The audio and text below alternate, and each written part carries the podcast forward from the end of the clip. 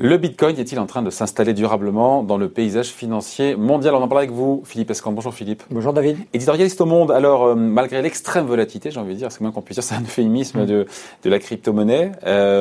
Pour vous, elle n'est plus considérée aujourd'hui comme un gadget. Il y a un avant et un après, j'ai envie de dire, 2020, malgré les montagnes russes qui sont toujours là, présentes. Oui, c'est vrai. Je pense que le symbole de ce basculement, même si ce n'est pas du tout le seul et ni le premier, c'est peut-être en octobre dernier quand PayPal a accepté de prendre les bitcoins comme moyen de paiement. Alors PayPal, ce n'est pas rien. C'est une des plus grosses plateformes de paiement sur Internet, quelqu'un qui est rival maintenant des très grandes plateformes de paiement comme Visa ou Mastercard.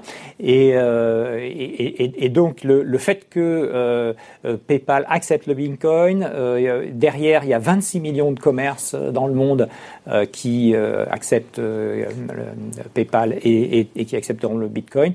Donc, ça symbolise un petit peu ce changement de statut. Mais il y a d'autres éléments, c'est-à-dire qu'on commence à voir, et ça c'est très important, des gestionnaires d'actifs très importants comme Fidelity par exemple, qui eux aussi ont constitué des fonds sur le Bitcoin. Donc il y a un peu un saut statutaire de cette monnaie qui est très récente, qui a été mise sur le marché en 2010, qui a connu effectivement un parcours assez chaotique sur le plan de sa valorisation, mais aussi sur le plan de sa réputation. Et on se souvient de Silk Road, par exemple, qui était une plateforme pour les mafieux du Darknet et qui avait été mêlée avec où les gens investissaient en Bitcoin, donc qui a été démantelée en 2013 par les États-Unis. Et donc, il y a eu cet apprentissage. Et aujourd'hui, il semble que la finance traditionnelle prend plus au sérieux. Prend plus au sérieux. Alors, c'est considéré aujourd'hui un peu comme une valeur de refuge, une valeur alternative refuge, plus qu'un moyen de paiement. En fait. Oui, une valeur refuge qui vaut $3 000 en mars et qui en vaut 20 000 en novembre. Tout à fait. Alors il faut. C'est pas un placement de bon père de famille, pardon. C'est pas tout à fait. Voilà. Alors c'est pas. Alors parfois on le compare à l'or, parce que l'or aussi c'est un petit peu cette valeur refuge qui fluctue au gré de la conjoncture économique. La seule différence, c'est qu'évidemment c'est les transactions sur le Bitcoin, c'est beaucoup plus petit. C'est à peu près c'est à peu près 400 milliards, un peu moins de 400 milliards de dollars. Sur le Bitcoin, alors que sur l'or, les transactions, pas la valeur du stock d'or, mais les transactions sur l'or, ça représente quelque chose comme, je crois, 12 000 milliards de dollars. Donc on est dans un ordre de grandeur qui est complètement différent. Donc on se dit quoi? Donc il y a un avant et un après en 2020 pour le Bitcoin qui s'installe encore une fois dans le paysage.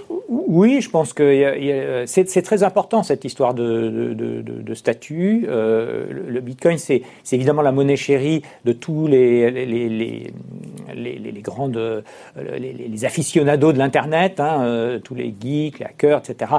C'est vraiment tous les gens qui sont sur le réseau adorent le Bitcoin. C'est vraiment leur monnaie. C'est aussi plus politiquement et philosophiquement un rêve libertarien, comme aiment les fanats de l'internet, puisque c'est une monnaie qui se suffit elle-même, qui ne repose sur aucun État, qui ne repose sur aucune hiérarchie, qui n'obéit pas aux règles du système monétaire mondial. Oui, système monétaire mondial qui est inondé de liquidités, de création monétaire, et certains disent que voilà.